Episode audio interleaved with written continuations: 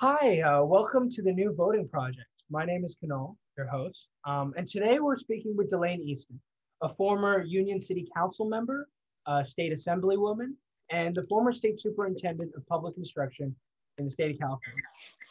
You were also a gubernatorial candidate in 2018, and most recently a candidate for being the chair of the California Democratic Party. Thank you, Delaine, for taking the time to be here with us today. I know you're super busy, but um, yeah, thank you so much. Pleasure's all mine, Kanal.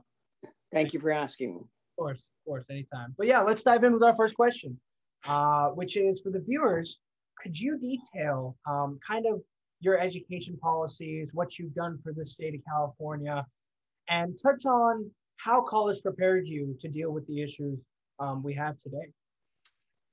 Well, I was a really lucky kid. I just to give you a little background, I was uh, My dad was in the Navy. He was 22 years career Navy, and and so in the beginning of my education, I we he was stationed at Mare Island, and we lived with my grandparents in San Francisco. And I went from a classroom with had the teacher was lovely, but she had 44 children in a second grade classroom. And when my dad got out of the Navy, he and my mother decided they could have bought a bigger house for less money, but they bought the little house that cost more because the schools were better. And so I went from a classroom of 44 to a classroom of 20, and it was night and day. I mean, I I probably developed my leadership skills in San Francisco because the teacher had me leading a reading group at the age of seven. But the fact is that um, the schools in San Carlos were were much much less crowded and more uh, and quieter and much uh, really much better places to learn. And so I tell anybody who'll listen that my whole life was transformed by having the fabulous education that I got, not only in uh, in college, but before that in elementary school, middle school, and high school, where I had you know just these wonderful teachers and these wonderful environments where there were, you know, uh, you you had a chance to do AP classes and you had a chance to have a laboratory and you had a chance to have teachers that could hear you and see you and and although I was because I was a woman uh, at that time when I left high school, you'll be shocked to know some good things had happened. We were fifth of the 50 states in per pupil spending in California, but we um, ironically uh, had some other real challenges in, in the nation. And one of them was that women could not borrow money under the College Student Loan Act until they were 21. Men could borrow at 18. So it meant if my parents being blue collar, it meant they had to borrow the money at seven and a half percent interest and pay it back in three years versus me being able to borrow it at 4% interest and pay it back over 10 years, but no interest was accrued until nine months after I graduated if I was a boy. But because I was a woman, the fact is they, they, I, they, I couldn't get the loan. So because my parents were gracious and good, both of them, they uh, decided to set, borrow the money themselves. And by the time I was 21 and I could borrow the money, the law changed that the year I turned 21. But by that time, they were paying twice their house payment on my college student loans. And there were a lot of parents who wouldn't have done that. So I was blessed not only to have great K 12 uh, experience or first through 12, because I didn't go to kindergarten. And, uh, but, but the fact is that, because uh, they moved three times that year. But that's one of the reasons I want kindergarten to be mandatory for all kids. And I've been fighting to do that. And I hope we're going to get it done. But the bottom line is that we have, uh, we have an opportunity uh, to, to uh, understand that it does matter what we invest in education. That makes a huge difference. Someone's calling. Let me hang this up. So we need to increase our investment in public education. And uh, when I became superintendent of public instruction, we had dropped to 47th of the 50 states. Remember, we were fifth when I graduated from high school. We dropped as low as 47th. And I got us back to 27th, which in eight years was a pretty big jump uh, partly by suing the governor and by you know doing some other things that to point out that people weren't weren't abiding by the law. The state constitution actually said Article 16, Section 8 says from all revenues there shall first be set apart the money for the education of children. And that was not what was happening in Sacramento. And you can blame anybody you want, but budgets are statements of values. And for us, even today, we're 21st in per pupil spending. We ought to be in the top five. And uh, we're number one, though, in something, and that's per prisoner. So there's something wrong with the values in Sacramento, even today, because children should cut. And if we educate them, we won't have to incarcerate them, by the way. So for me, uh, again, I was I was coming of age at a time when there was still a lot of discrimination against women. We only made 54 cents on the dollar what men made.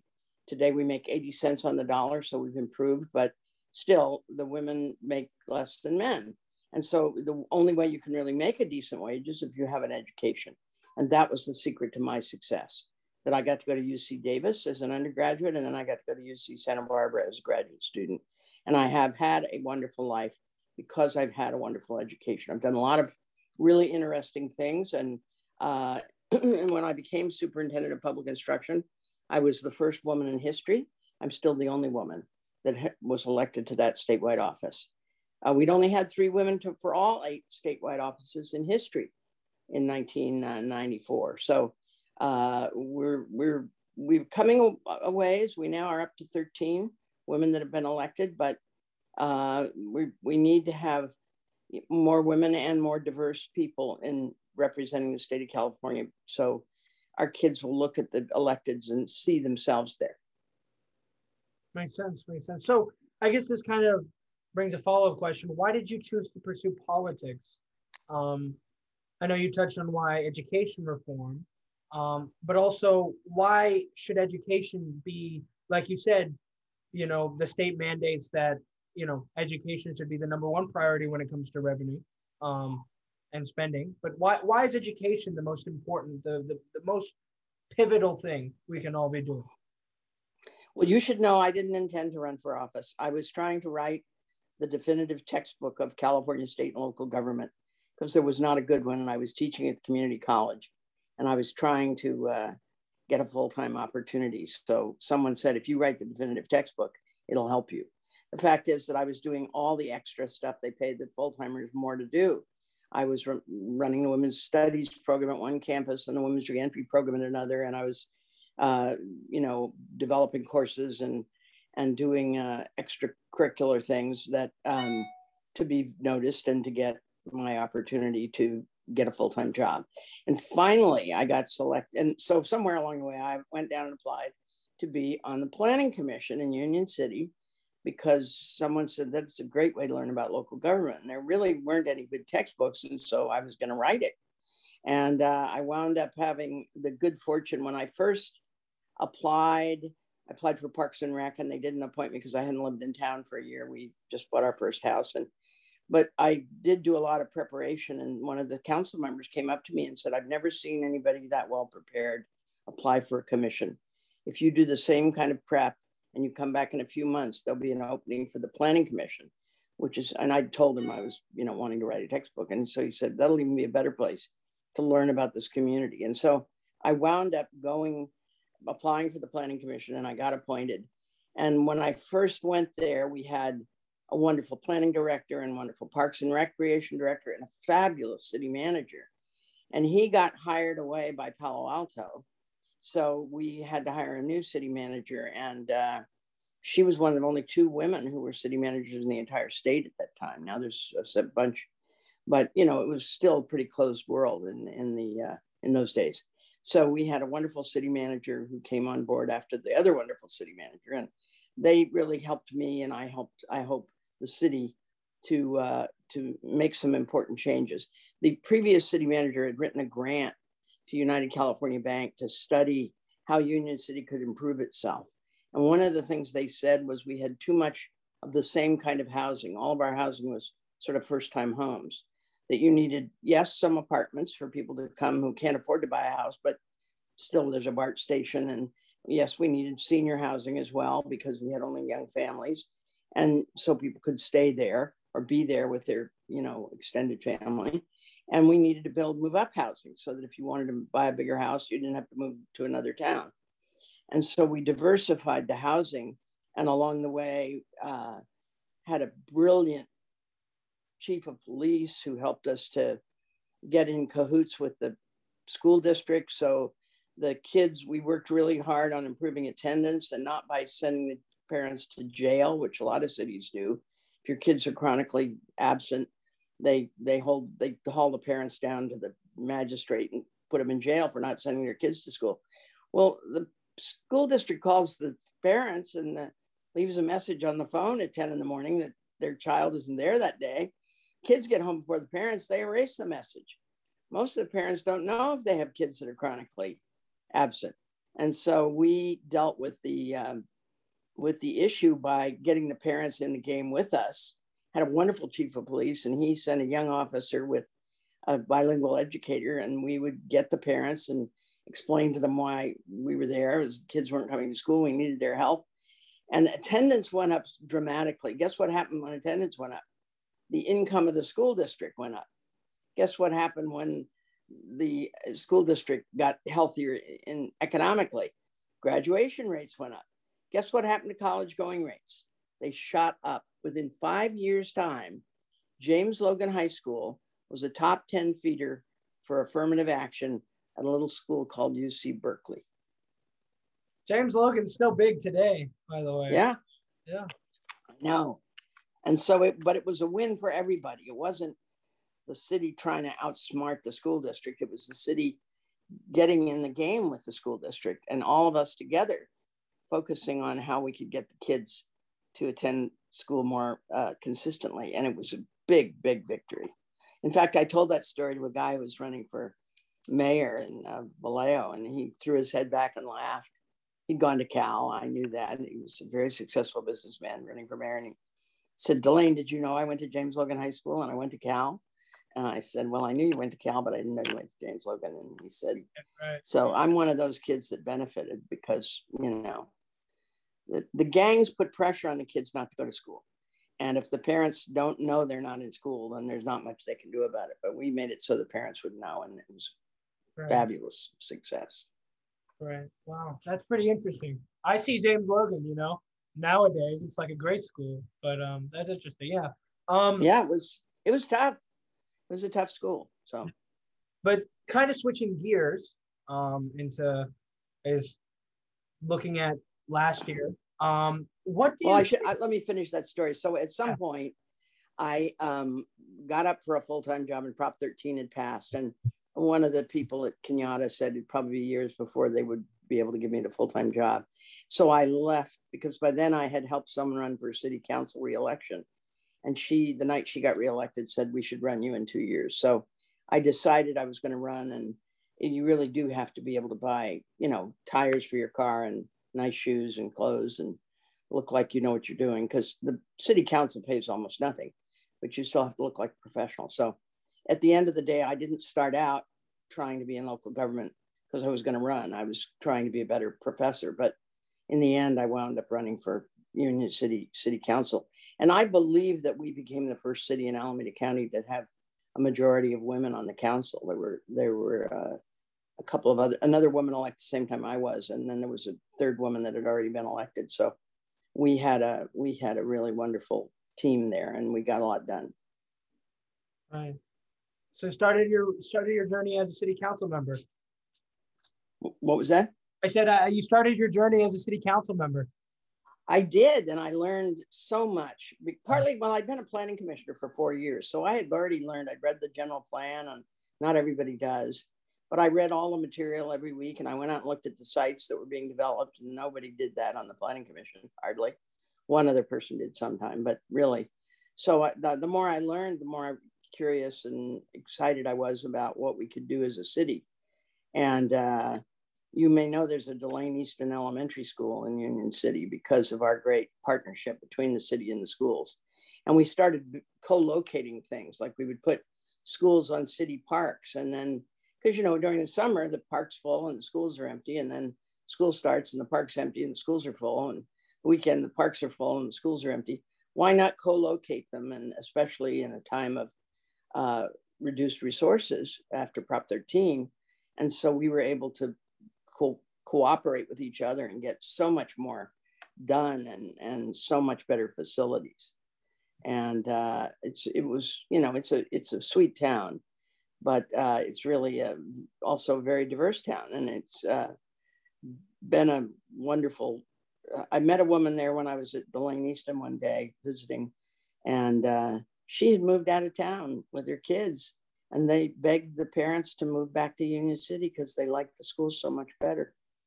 It was really sweet. So, yeah, looks like you made an impact there. Um, yeah, thank you for that. Um, I guess, yeah, like I was saying, switching gears, I want to talk about the 2020 election and kind of what your thoughts on the election are, what lessons you've learned, um, and maybe that you'd like to pass on to the viewers. Well, I'm a little worried about the 2020 election. I'll be honest with you. I, in my lifetime, I never thought I would live to see a time when members of a political party would vote to reelect someone who hadn't won. Right. And two thirds of the members of Donald Trump's party voted to put him in office for a second term. They were, of course, outvoted, but it does scare me a little when you when you read the history of Nazi Germany and uh, the fascists in Italy and different uh, terrible chapters in other countries. You have to hope that America continues to educate its people and to insist that they follow the rule of law.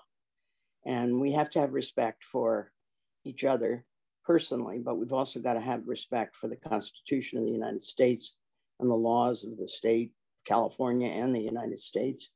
And we can't just say, I like that guy, he ought to get another term, even though he didn't win.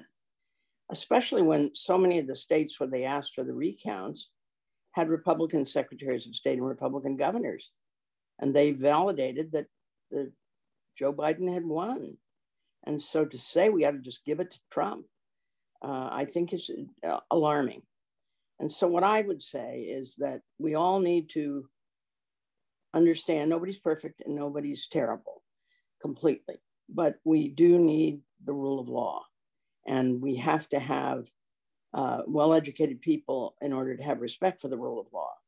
And we cannot allow people to do evil things, which uh, I would argue was what happened on January the 6th in the Capitol, where I've never seen people do such horrible things to one of our national uh, treasures. And uh, and I, I also think that we also we need to engage the young people more as we go forward and make sure they understand the rules of the game as they're written and not just somebody's oh look a pony idea out of the blue that they want to just do things the way they like to do them because it benefits them. We have to do this orderly in an orderly way.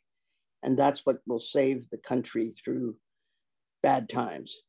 And whether it's a pandemic or whether it's an environmental crisis or whether it's a, a international crisis of political making, uh, we've got to all stay together as Americans. And that means engaging our young people in this country's values and its laws and making sure that we keep respect for each other and for the process we're going through. Right.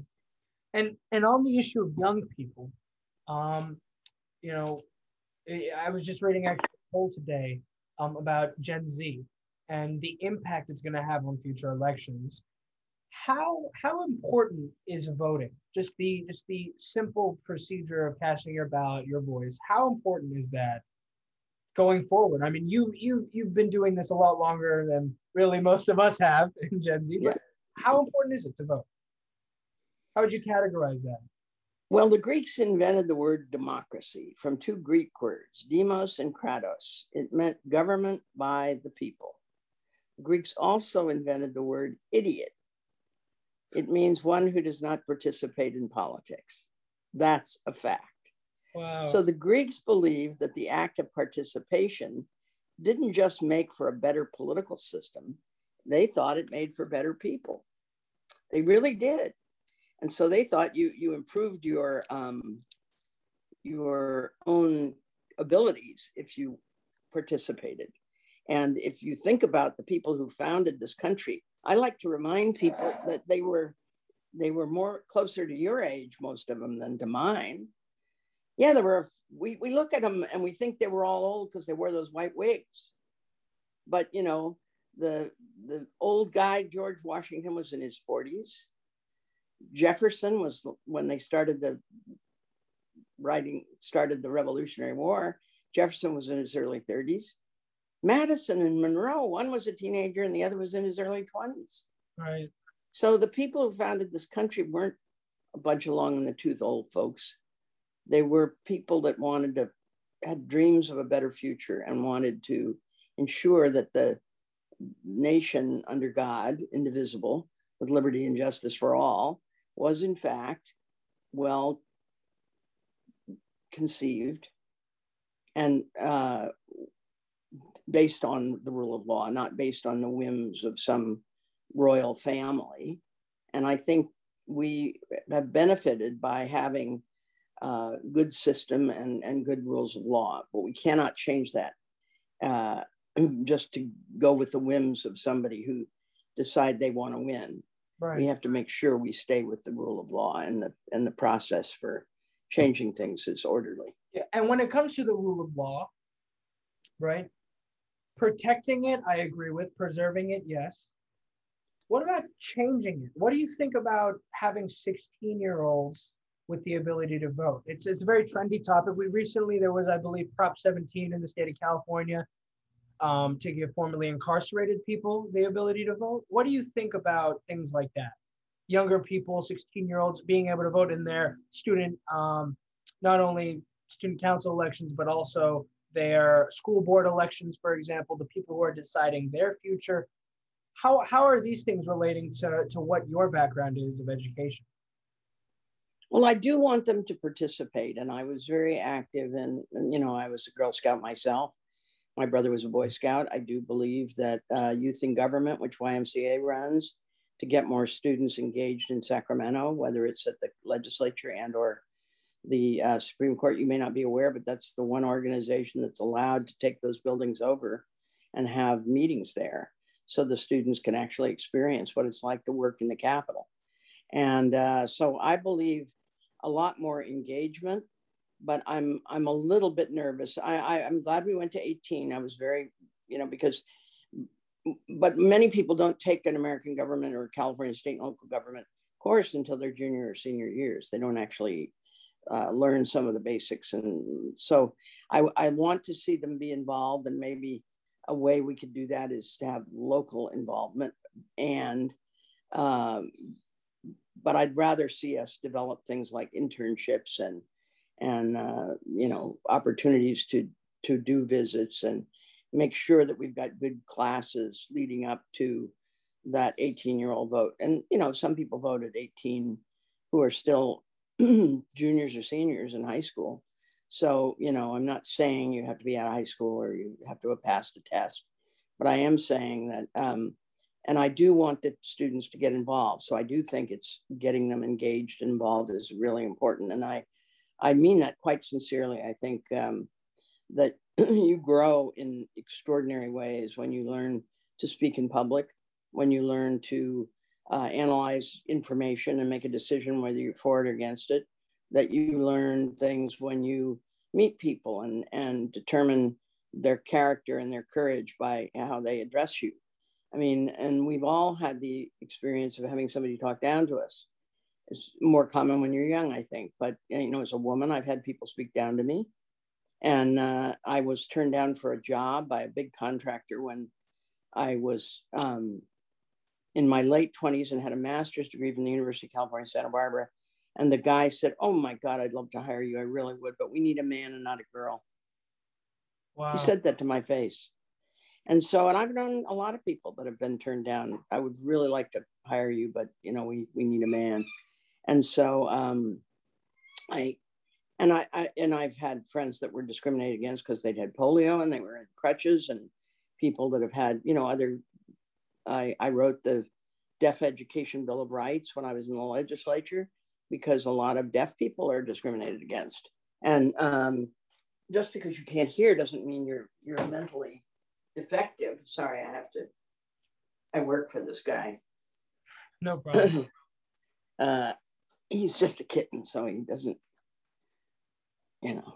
Anyway, I think I really do believe though that the active participation is personally improving. That it really does help you to be a better uh, speaker, decision maker, a better team player, a better person to, um, you know, get people to work together. And so I think there's there's more to democracy just than voting, and that's what I want people to understand. That you know the the country got founded, by the way, by a bunch of people that were being discriminated against in one way or another, or not being allowed to rise to their full potential, and they went across this vast ocean to come to this crazy place called America, and uh, and they're still doing it, by the way, and uh, that's one of the things that I think we have to understand that you can only have a good democracy if you have a good educational system. They go together. You cannot have people that make decisions popularly unless they are are thoughtful and educated and can see the difference between right and wrong and left and right. And it doesn't mean we all have to agree all the time, but it does mean that you have to uh, engage in rational and polite discussion about the issues and the decisions you're making. Makes sense. Yeah, makes sense.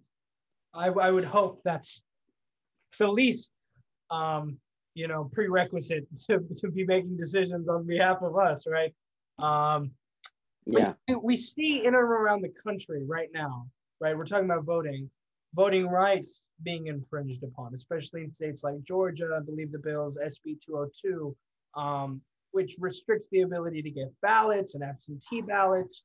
Um, how how do we discuss and how do we really comprehend the fact that an issue that was supposed to be resolved, I guess, in the 60s and during the civil rights era, and even way before that, written in our Constitution, that every man is free, right? Everybody should really be given the inalienable rights.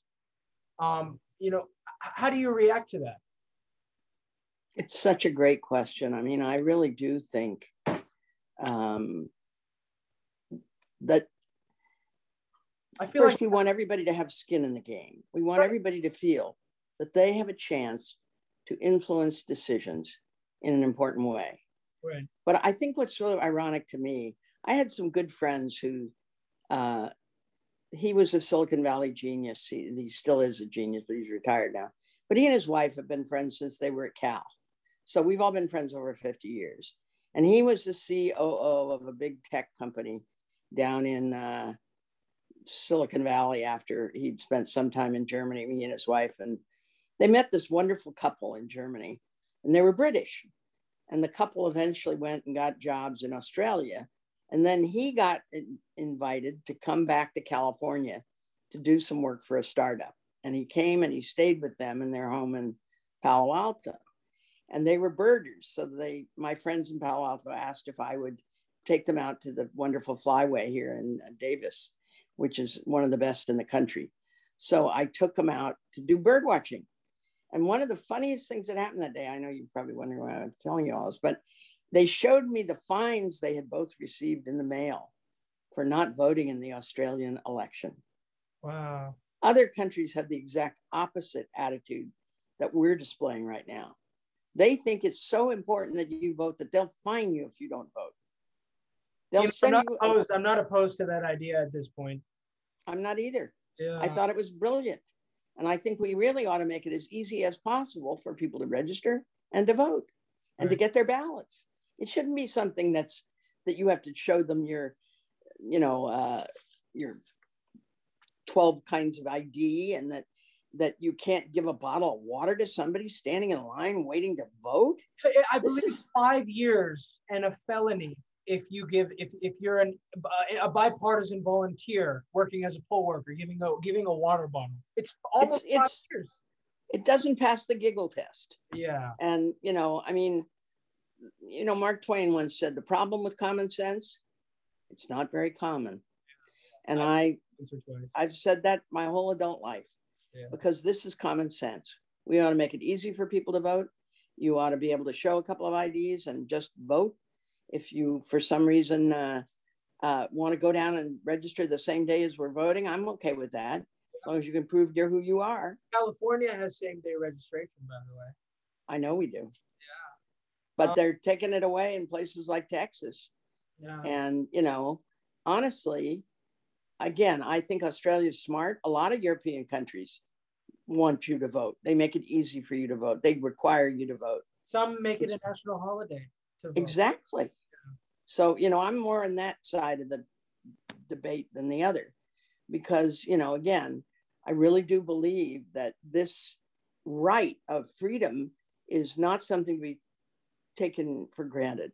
Too many places, countries with elegant leadership and great histories and wonderful educational systems, like Germany, like Italy, have have flubbed, and so we need to make sure we um, people feel a sense that this is important work and that we all want to do it.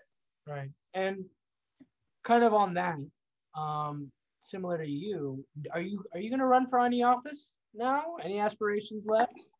You know what I've been, um, I, I didn't think I could win the governor's race because I'd already been out of office too long, right.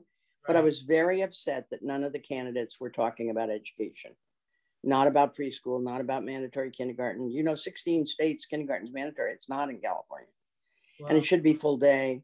And there should be a lot more invested in K 12 and in higher ed. You should talk. So should, I, I ran because I forced the other candidates to address the issues. And one of them, Antonio Villaraigosa, who had been uh, who's from LA, he got up at one of the debates and thanked me for running because he said before Delaine got in the race, none of us were, were talking, saying anything about education. And it is the most important single thing we do as a state. So I'm, most of my energy now is going to elect people. Uh, I'm trying to help young people who want to run, uh, especially for, uh, you know, local offices and get their feet wet. I'm helping, uh, trying to put more uh, women and people of diverse backgrounds onto the ballots and make sure that we have, um, you know, the va- that the budget is a statement of values of the people who live in this state. I've said that for over 50 years, and I believe it's one of the most important uh, moments, aha moments of my life. Is your budget is your statement of values as a person, as a family, as a state or city or a school district, and as a country. And I want to see this state and our country value education. So I'm really working, yes, to have more diversity, but also to always be behind the people that are behind the children and their education. Right. And is there anything you recommend to us?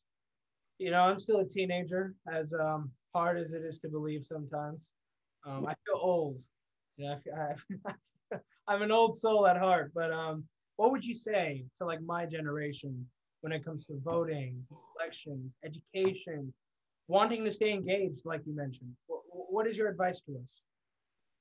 I think it is that you engage, engage, engage, and that you include others who, especially in your generation, who are cynical right now, and you know they're there.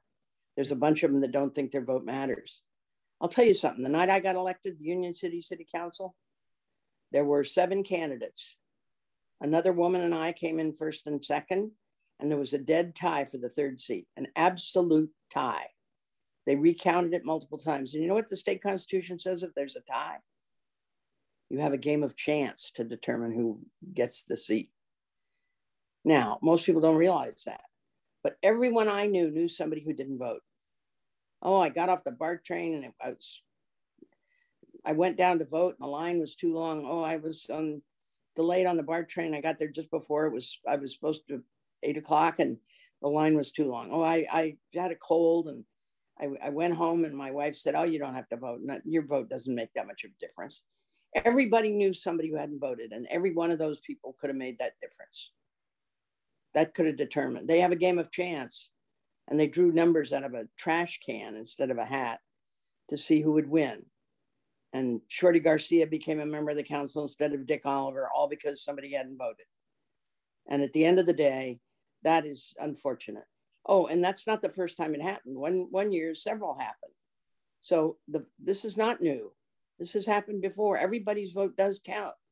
And the more we can engage and involve people to really believe they make a difference, the more, in fact, we can hold people accountable and get things done in California. Look at the transformation of Union City over the it wasn't just me, it was a whole bunch of people that put their shoulder to the wheel. And not all of them ran for office, but they were just, there were some wonderful people in that town who were on boards and commissions and who, who, you know, got behind their own kids and helped that city It has an amazing music program, an amazing forensics program. The kids are debaters. They win. They're often finalists in the oh, state. I go up against James Logan. Trust me. Yeah. Trust and so, yet it's a very. It was. It was a diverse school before everybody was diverse, and so at the end of the day, I'll just say to everybody, this is, this is uh, a lot of fun. You get to meet nice people, the people to get involved here, and even even the people in the other party that I worked with locally were terrific. We all we all got to be friends. And one one time I was leaving to go to run, I was I'd been elected to the assembly and the Chamber of Commerce had an event for me. And this woman came up and says, I have voted for you in every election since you came to my door in the rain. And her husband said, Wait a minute, we're Republicans. How can you vote for her? She's a Democrat. She said, Because she came to my house in the rain. She cared enough about my vote to show up and talk to me. And I think that's the attitude we need. I think we need to get people to feel like they can make a difference and that and to represent the sense of community then you have to get together and try to find compromises and try to find middle grounds. And you know at the end i really do think union city you know again there were lots of good people that were involved in that city improving itself. And it wasn't just one party it was it was a lot of good people. Some of them didn't belong to any party but they they put their shoulder to the wheel. And i think that's what uh, and it was a diverse population you know latinos and asian americans and whites and women and we were the first council as i said that probably had a majority of women. And so it's it's about um, making sure everybody feels welcome and everybody feels a sense of responsibility. Right. I mean that about that about wraps it up i guess. I got i got nothing i got nothing. Thank you. I think it's you know you've done a tremendous amount for the state. Um, you've dedicated your entire life probably and continue to do so. So I commend you for your service, of course. You know, you're probably an inspiration to a lot of, you know, new and incredible candidates that are coming out. Um, so yeah, thank you for your for your insight, for your perspective. You know, holler if you ever if you ever need anything, and um, I'll be sure to consult you before I run for office. Good. I hope so. I'm serious. I'm I uh, I did teach this in school, but uh, at community college, but I also taught at Mills College, and I I uh, I really believe that everything is possible if we have people of goodwill and who are optimistic. You know, is the glass half full or half empty?